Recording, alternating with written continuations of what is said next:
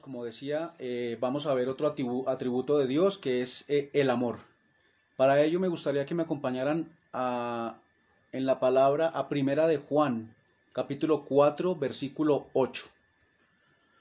Primera de Juan, capítulo 4, versículo 8. Vamos a leer inicialmente solo este versículo, pero durante la exposición o la, eh, la explicación de, del atributo del amor, vamos a estar viendo otros versículos. Primera de Juan 4.8 dice, el que no ama no ha conocido a Dios porque Dios es amor.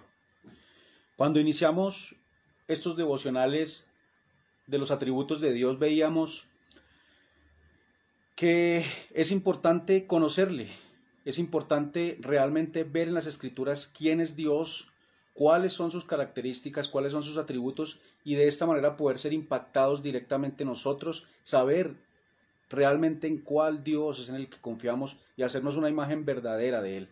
Esto significa conocerle y entrar en esa relación que nos va a permitir irle conociendo mejor cada día. Aquí dice el que no ama no ha conocido a Dios. Por esto es importante conocerle para saber realmente cuál es ese amor del que se nos está hablando en las escrituras, el amor que viene de Dios. Y dice porque Dios es amor. Cuando hablamos del amor, quizás vienen imágenes a nuestra mente que están ligadas de pronto a un preconcepto que ya tenemos nosotros sobre el amor. Son de pronto imágenes que evocan el romanticismo o de pronto imágenes también de actos buenos que hacemos unos por otros, en donde eh, demostramos de cierta manera algo de amor. Pero el amor de Dios es mucho más grande que esto. Es un amor perfecto y que es parte de los atributos de Él donde todos están interconectados. Quizás es el atributo que más se menciona de una parte y de la otra, de las personas que han creído y de los que no, del atributo que más esperamos, pero de pronto es uno de los que menos entendemos o de los que por esta razón se juzga el amor de Dios es perfecto como parte de su naturaleza divina. Y el del hombre, el de, nosotros, es imperfecto como parte de nuestra naturaleza humana. Abordemos este tema para tratar todos juntos de poderlo entender un poco mejor bajo la guía del Espíritu Santo.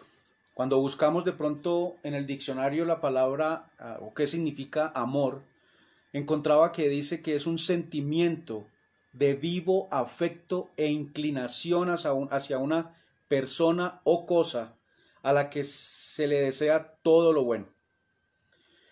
Aquí encuentro dos cosas y desde ahí vamos a partir para ver cómo el amor de Dios y el amor nuestro es diferente. Lo primero que dice allí es que es un sentimiento, es un estado de ánimo y por ser un estado de ánimo es producido por algo. Pero el amor de Dios Aquí hay una diferencia grande y que de ahí se desprenden varias cosas. El amor de Dios es inherente. Quiere decir que hace parte de su naturaleza. No es causado por algo, no es causado por nada. Leíamos en primera de Juan 4:8 que dice porque Dios es amor. No dice que él tiene amor, no dice que él ama, dice que él es amor. Es su esencia, por lo tanto su amor no nace, no se genera o es causado por algo o por alguien, es parte de Él mismo. No es causado tampoco por nosotros. Él no nos, no nos amó porque nosotros hubiéramos producido algo en Él para que nos amara. Es parte de Él. En cambio nosotros amamos porque hay una causa, amamos por una razón, porque hay algo que causa ese amor. Pero el amor de Dios es hacia nosotros es a pesar de, a pesar de habernos separado de Él y a pesar de haber elegido un camino distinto al que él había determinado en el principio. Otro aspecto que se desprende de esto es que nosotros al ser, al que en nosotros el amor sea un sentimiento, o sea, un estado de ánimo, algo que se, que se siente, el de nosotros puede cambiar, porque es movido por las circunstancias. Es ese amor que hace parte de nuestra naturaleza humana que cambia de acuerdo a las circunstancias o de acuerdo a lo que eh, recibamos de otra persona.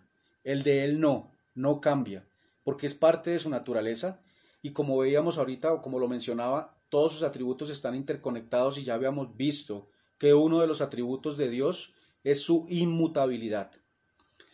Al ser parte eh, de la naturaleza de Dios, no puede ir entonces en contra de sí mismo, no puede ir en contra de los demás atributos, no puede ir en contra tampoco de lo que Él determina, de su soberanía. Pero el amor de Dios, como parte de, esos atributos, entonces eh, también podemos ver que es, ya, vi, ya lo vi, ya lo mencioné, es inmutable, es soberano, es justo, es fiel, bondadoso y benigno. Claras diferencias entre lo que nosotros practicamos como amor o entendemos como amor y el de Él. El de nosotros no es eterno, el de nosotros sí cambia, el de nosotros no es justo, no es fiel. Entonces allí podemos ver que de pronto lo que nosotros entendemos o, los actos que hacemos como actos de amor quizás muchas veces no son realmente eh, un amor perfecto como el, de Dios. Algo más que vimos en la definición es que el amor busca el bien o desea lo bueno para todo, para aquel a quien se ama. Y esto nos muestra otra gran diferencia entre el amor de Dios y el nuestro, y es que Dios siendo omnisciente, sabiendo todo, en esa infinita sabiduría, Él sabe realmente qué es lo bueno para nosotros, y de acuerdo con ese amor, se vuelve un amor activo en todo aspecto hacia la vida nuestra. Mientras que el amor de nosotros muchas veces, por el mal concepto que se tiene de lo que es estar bien, va en contravía de lo que en realidad es bueno para quien amamos. Un ejemplo pueden ser los padres de pronto que son un poco sobreprotectores y que quieren hacer todo por sus hijos y lo hacen pensando eh, en que es amor hacia ellos. Pero resulta en que eso, esa, esa, esa, esa expresión de amor resulta siendo para mal y no para bien.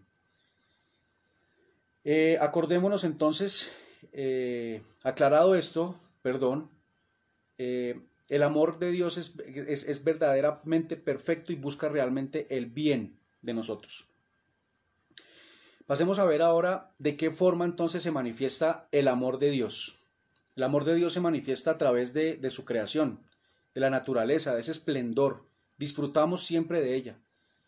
Muchos hemos experimentado el deleite, por ejemplo, cuando eh, nos desconectamos de las cosas que nos afanan y contemplamos con, con, nos maravillamos al contemplar la hermosura y la variedad y la perfección de la naturaleza. Quiero hacer una lectura. Hace, eh, en estos días estaba leyendo una noticia de una persona que había vivido dentro del conflicto eh, armado aquí en Colombia y describía con sus palabras un paisaje en donde él se movía y decía esto. Esos atardeceres de brochazos naranjas, rojos, violetas, y en la distancia la silueta de un jinete a caballo con su sombrero volteado, arriando el ganado en las sabanas de Córdoba. Es olor a selva virgen, con una sinfonía de animales y el murmullo de las quebradas en el Caquetá con sus aguas frescas. Es una certeza en uno y otro sitio, hasta el más ateo daría gracias a Dios por haber creado tanta belleza geográfica. Dice este personaje, no sé si él, es creyente ahora o no, pero dice hasta el más ateo daría gracias a Dios por esa belleza, por ese amor expresado en la naturaleza. Algo tan común de pronto y tan diario como el que nos sentemos en un sillón y disfrutemos en una tarde soleada de, ese, de esa temperatura que nos da el sol, esa temperatura agradable, pues Dios en su infinito amor determinó esa distancia justa entre el sol y la tierra para que podamos recibir esa temperatura exacta y agradable sin que seamos incinerados por su fuerza. Pero de pronto para nosotros, como es algo cotidiano, se vuelve eh, normal y quizás no alcanzamos a ver ese amor todo el tiempo allí.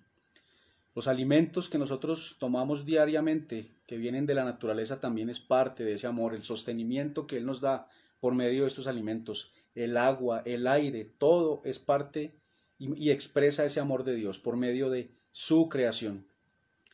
Pero el amor de Dios también se, se manifiesta en que no es un amor permisivo, no tapa el resultado o las consecuencias del pecado nuestro.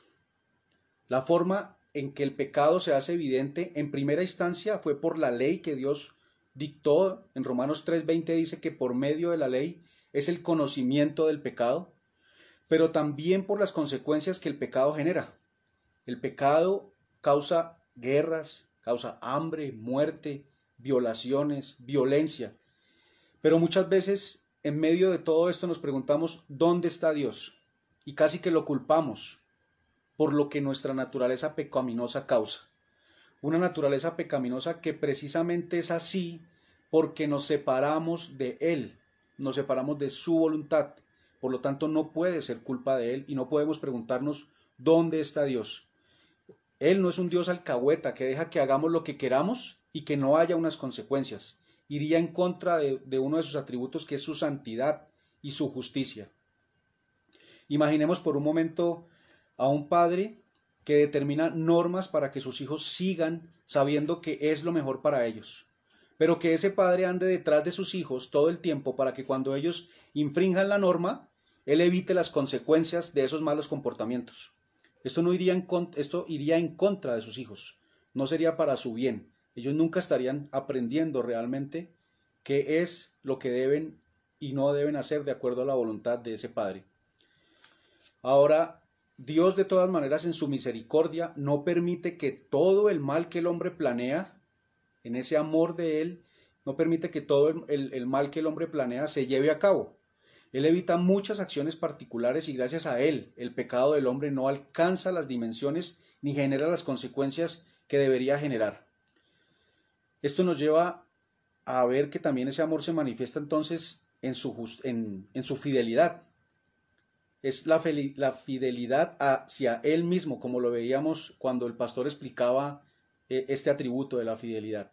Fidelidad a lo que Él determinó, así como Él determinó leyes, como veíamos ahorita en la naturaleza, para que esa naturaleza funcione en armonía, en perfección, de la manera como lo hace, sin que haya una autodestrucción. También determinó leyes para que nosotros vivamos de acuerdo con ellas, para que vivamos de acuerdo a su voluntad.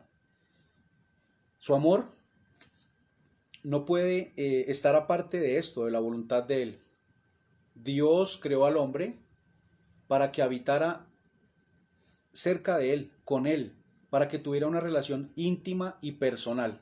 Pero nosotros, en nuestro pecado, rompimos esa relación y nos hicimos enemigos de Dios. Hemos preferido no creer, por tanto, no obedecer y tomar un camino distinto. Este amor de Dios y este camino nos ha llevado a que tengamos una a que tengamos muerte, muerte espiritual y que además en este cuerpo también caminemos hacia una muerte corporal. Ezequiel 18:20 dice, "El alma que pecare esta morirá."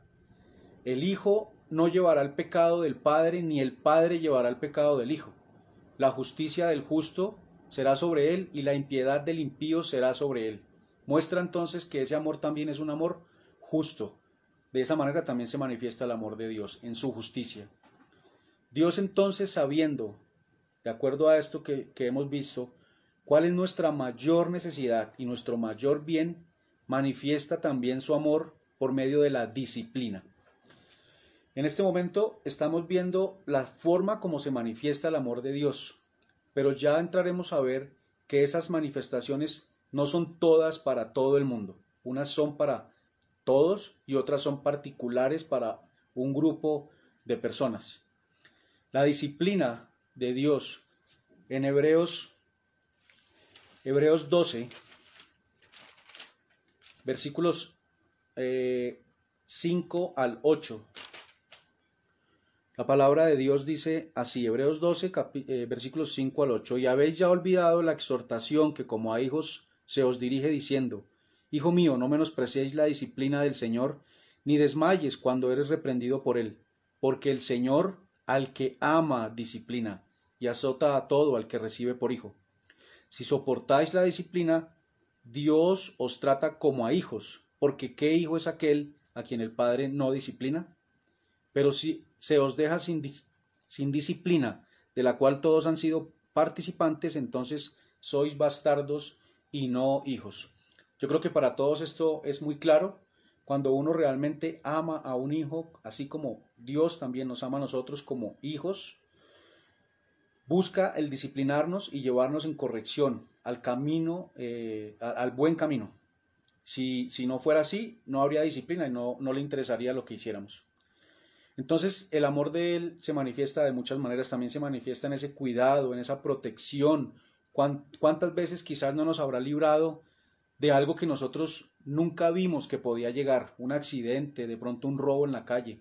¿Cuántas veces nosotros salimos a la calle y volvemos a nuestras casas diariamente sin que nos haya sucedido nada? Y de pronto como es algo cotidiano se nos, se nos olvida y perdemos de vista ese amor de Dios, ese amor protector. Pero ese amor no llegó solo allí, sino que su amor lógicamente se manifestó en plenitud por medio del Evangelio, por medio de Cristo. El amor de Dios se manifestó de una manera mucho más clara y perfecta en Cristo. No quiere, Él no quiso dejar, dejar al, hombre perdido en medio de sus pecados, sino que quiso restablecer esa relación dándonos vida en abundancia en su Hijo. Cristo es todo el amor de Dios hecho hombre. Y no solo el amor, sino todo lo que Él es. Todos sus atributos hecho hombre. Es Dios mismo hecho hombre, viniendo en rescate de nosotros. Ya mis hermanos lo han mencionado, eh, como vemos en el libro de Oseas, se habla de ese amor donde se le dice al profeta que tome a una mujer que es indigna, la haga su esposa, la cuide y la ame. Parte de la definición del amor que, le, que, le, que uno ve en Primera de Corintios 13 es ese amor que busca lo mejor para quien se ama y Dios que sabe cómo, parte de su omnisciencia, qué es lo mejor para nosotros, envía a su Hijo para que muera por nosotros y nos hace sus hijos adoptivos. Esa es la mayor expresión de amor. Juan, en el capítulo 15, en el versículo 13, eh, nos, nos, habla de esa, de esa expresión de amor. Juan 15, versículo 13. Dice, nadie tiene mayor amor que este, que uno ponga su vida por sus amigos. Y dice, vosotros sois mis amigos si hacéis lo que yo os mando. Ya hemos visto entonces esa diferencia entre el amor de Dios y el amor de nosotros. Hemos visto de qué manera se puede manifestar, eh, digamos, en una forma general el amor de Dios.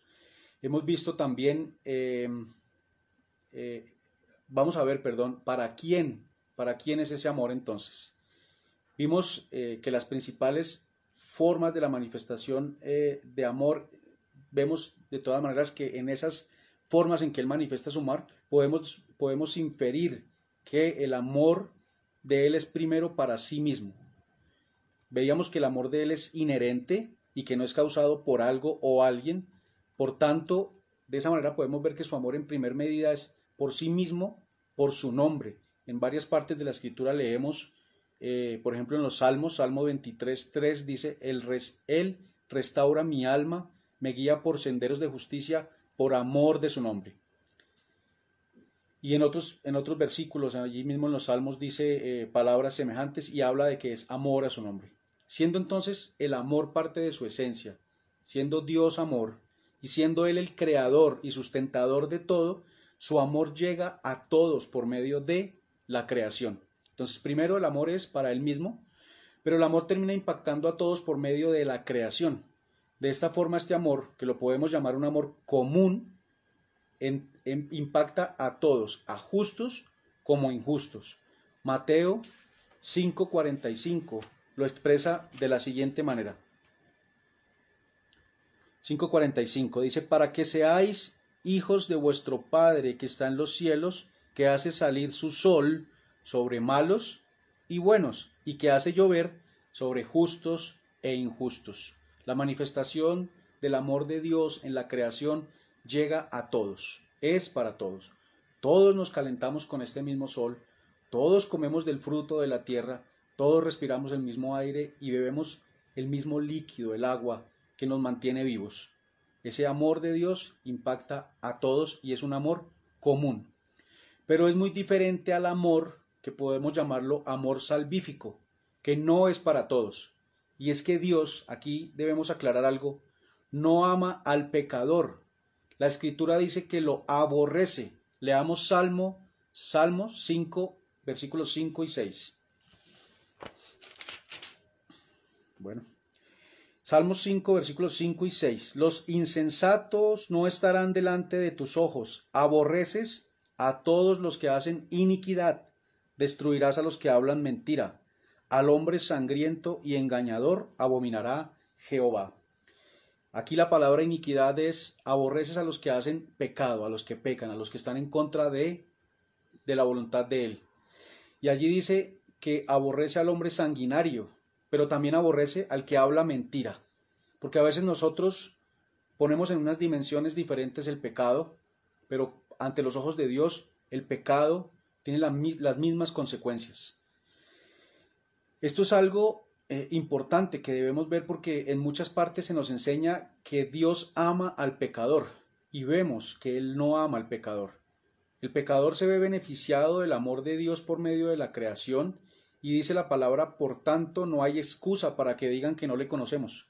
Entonces, ¿quiere decir esto que algunos, algunas personas han dejado de pecar? No, sabemos que todos seguimos siendo pecadores. Pero es allí donde vemos esa expresión máxima de amor de Dios hacia nosotros, que nos permite participar en plenitud de ese amor a pecadores, pero pecadores que han sido llamados a arrepentimiento y a creer en Cristo allí mismo en los Salmos, en el capítulo 7, versículos 11 y 12. Dice, Dios es justo y Dios está airado contra el impío todos los días, si no se arrepiente. Él afilará su espada, armado tiene ya su arco y lo ha preparado. Entonces, el amor de Dios salvífico es para ese pecador que ha sido llamado a arrepentimiento y a creer en Cristo y a entrar en ese camino de perfección. Dios no se, Dios no se complace en el mal, ni se complace con la persona que lo practica. Veamos entonces Juan 3:16, un versículo muy conocido.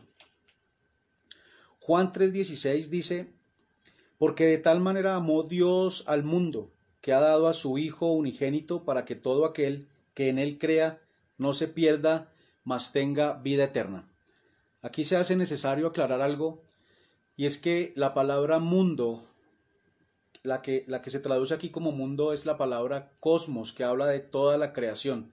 Entonces, de tal manera amó Dios a la creación que ha dado a su Hijo unigénito para que todo aquel, ahí sí, para que el hombre que crea en él no se pierda, mas tenga vida eterna, el que ha sido llamado a creer.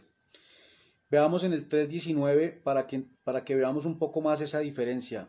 Dice el 3.19, y esta es la condenación, que la luz vino al mundo y los hombres amaron más las tinieblas que la luz, porque sus obras eran malas. Entonces aquí podemos ver que cuando habla de el mundo en estos versículos no está hablando de los hombres, porque aquí vemos claramente cómo dice que la luz vino al mundo, pero los hombres que habitan en el mundo amaron más las tinieblas que la luz. Ah, el mundo, entonces allí vemos eh, que al referirse a él es algo diferente a, los hombres, porque nosotros muchas veces cuando hablamos del mundo lo encasillamos simplemente que estamos hablando de la humanidad, pero vemos en la escritura que cuando habla aquí del mundo es de la creación. Ese amor salvífico, por tanto, no es para todos. Quiero hacer énfasis Dios aborrece el pecado y al pecador y es para los que se arrepienten y crean en Cristo. El hombre, en su desconocimiento de Dios, de sus atributos, en el, su desconocimiento de la voluntad de Dios, cree que Él es bueno y justo por lo que hace, y que debe ser considerado justo ante los ojos de Dios. Pero recordemos que Dios pide que para presentarnos ante Él debemos estar sin arruga y sin mancha, sin un mugrecito, sin una mancha. Puede ser que hagamos muchas cosas que incluso puedan considerarse buenas, pero una sola mancha ya nos hace injustos e imperfectos delante de Dios. Éxodo 34:7 dice que de ninguna forma tendrá por inocente al malvado. Dios de ninguna forma tendrá por inocente al malvado. Solo Cristo murió en perfección y solo en Él podemos ser justificados ser vistos sin arruga y sin mancha. Solo en Él somos considerados inocentes. Por tanto, ese amor de salvación y de perdón es solo para los que están revestidos de Cristo. Aquí quiero mirar porque algunos versículos de pronto pareciera que nos muestran que ese amor es para todo el mundo y quiero que vayamos a Efesios 1, eh, 4 y 5. Efesios 1, versículos 4 y 5, allí se dice que Dios nos escogió en Cristo desde antes de la fundación del mundo, para que fuésemos santos y sin mancha delante de Él. Y nos escogió en amor, predestinándonos para ser adoptados hijos suyos por medio de Cristo, según el puro afecto de su voluntad, para alabanza de su gloria, de la gloria de su gracia, con la cual nos hizo aceptos en su amado. En Romanos también dice, para los que conoció y llamó y justificó y glorificó en Cristo. Esto habla de el amor eterno de Dios. Ese amor que para Él, que el tiempo no lo afecta, el tiempo solamente nos afecta a nosotros, Él nos ve a nosotros como pecadores, pero también nos, nos ve ya glorificados en Cristo. Para Él no hay presente ni futuro, perdón, para Él no hay pasado ni futuro, para Él todo es un presente. Entonces, versículos como el de Efesios 2, 4 y 5 que dice, pero Dios que es rico en misericordia, por su gran amor con que nos amó, aun estando nosotros muertos en pecados, nos dio vida juntamente con Cristo, por gracia sois salvos. No habla de que Él haya amado al pecador, habla de que Él, viendo todo como un presente, ya nos ve glorificados a los que hemos sido llamados a ser hijos de Él. Nos ve glorificados en Cristo. Habla de ese amor eterno de Dios. Decíamos que otra de las formas en que se manifiesta el amor de Dios es por medio de la disciplina. Y la disciplina es solo para los hijos, lo veíamos allí en Hebreos 12. Al que ama, disciplina y al que recibe como hijo en Cristo. A este es el que da disciplina. Al que no es hijo, simplemente lo deja que siga tras sus deseos carnales. El amor de Dios entonces llega de formas diferentes a unos y a otros. Para unos será temporal e incompleto, para otros de forma plena y eterna. Yo recuerdo hace unos años leía sobre una fundación que permitía dejar a los eh, que, que una familia llevara a un niño de la fundación por un día con ellos, a disfrutar con ellos de un día de parque, de ir a un centro comercial, de comer, de hacer diferentes actividades y volverlo a llevar por la noche a, la fundación. Estaba en esta, en esta acción entonces el padre o la familia donde había un hijo y había el niño que se había tomado de la fundación para que pasara con ellos el día. El niño podía disfrutar por ese día de los bienes de ese padre por un tiempo limitado. Ambos, tanto el hijo como él, lo estaban disfrutando por ese tiempo limitado juntos. El hijo, el niño podía sentir ese amor del padre, conocer el amor del padre, pero era realmente el hijo el que tendría su amor verdadero y lo tendría todo el tiempo. El niño solamente lo pudo disfrutar por un tiempo temporal y no en plenitud. Así que si alguno está escuchando este eh, devocional hoy o está escuchando estas palabras por primera vez, el llamado es a que creamos, a que vengamos en arrepentimiento a Cristo y podamos disfrutar de ese amor eterno, de ese amor eh, pleno y no temporal y limitado. Y a los que ya hemos sido eh, llamados a estar disfrutando de este amor, a ese amor salvífico, el llamado es ahora a actuar en concordancia con ese llamado. ¿Cómo debemos responder entonces nosotros ante, el, ante ese amor de Dios? Su amor debería hacernos sentir a nosotros, debería hacernos sentir profundamente agradecidos en cada cosa que tenemos, en un café que disfrutemos en la mañana, en ese poco de sol que disfrutemos en las tardes o en la mañana también. En cada, en cada detalle ser agradecidos y no renegando. Muchas veces renegamos de esas cosas que recibimos, renegamos de un día de lluvia, cuando esa lluvia también permite que la tierra sea regada y los alimentos puedan crecer ser agradecidos.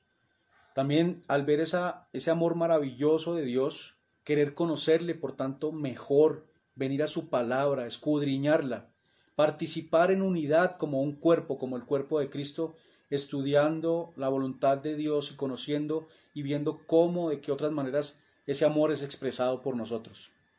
Valorando y agradeciendo su disciplina, sabiendo que es para mi bien. Andando como es digno al llamado en Cristo, como hijos de Dios, honrándole y glorificándole, que es el, el fin de las cosas. Para eso fuimos creados. Amar a Dios sobre todas las cosas y en definitiva estar atentos a su voluntad y ser hacedores de ella, de su voluntad, hacedores de la palabra, no solo oidores. Para terminar, quiero leer Primera de Juan, capítulo 5, Primera de Juan capítulo 5 desde el versículo 1 hasta el 4. Dice, todo aquel que cree en Jesús, que Jesús, perdón, es el Cristo, es nacido de Dios y todo aquel que ama al que engendró, ama también al que ha sido engendrado por él. En esto conocemos que amamos a los hijos de Dios. Cuando amamos a Dios y guardamos sus mandamientos, pues este es el amor de Dios a Dios que guardemos sus mandamientos y sus mandamientos no son gravosos, porque todo lo que es nacido de Dios vence al mundo y esta es la victoria que ha vencido al mundo, nuestra fe. Amados hermanos, hemos visto eh, de forma general el atributo del amor de Dios, pero la invitación es a que sigamos escudriñando las escrituras. En toda la escritura podemos ver ese amor que se manifiesta de varias maneras y que de pronto a veces cuando vemos esa disciplina, cuando vemos ese castigo por el pecado al hombre, eh, eh, algunos dicen, pero ¿dónde está ese amor? Allí también se manifiesta el amor como ya lo hemos visto. Entonces demos gracias a Dios, seamos siempre agradecidos y si hemos, y si hemos sido llamados a ese amor salvífico, actuemos en concordancia a ese llamado, amándonos unos a otros como Cristo nos amó. Bendiciones y un buen día.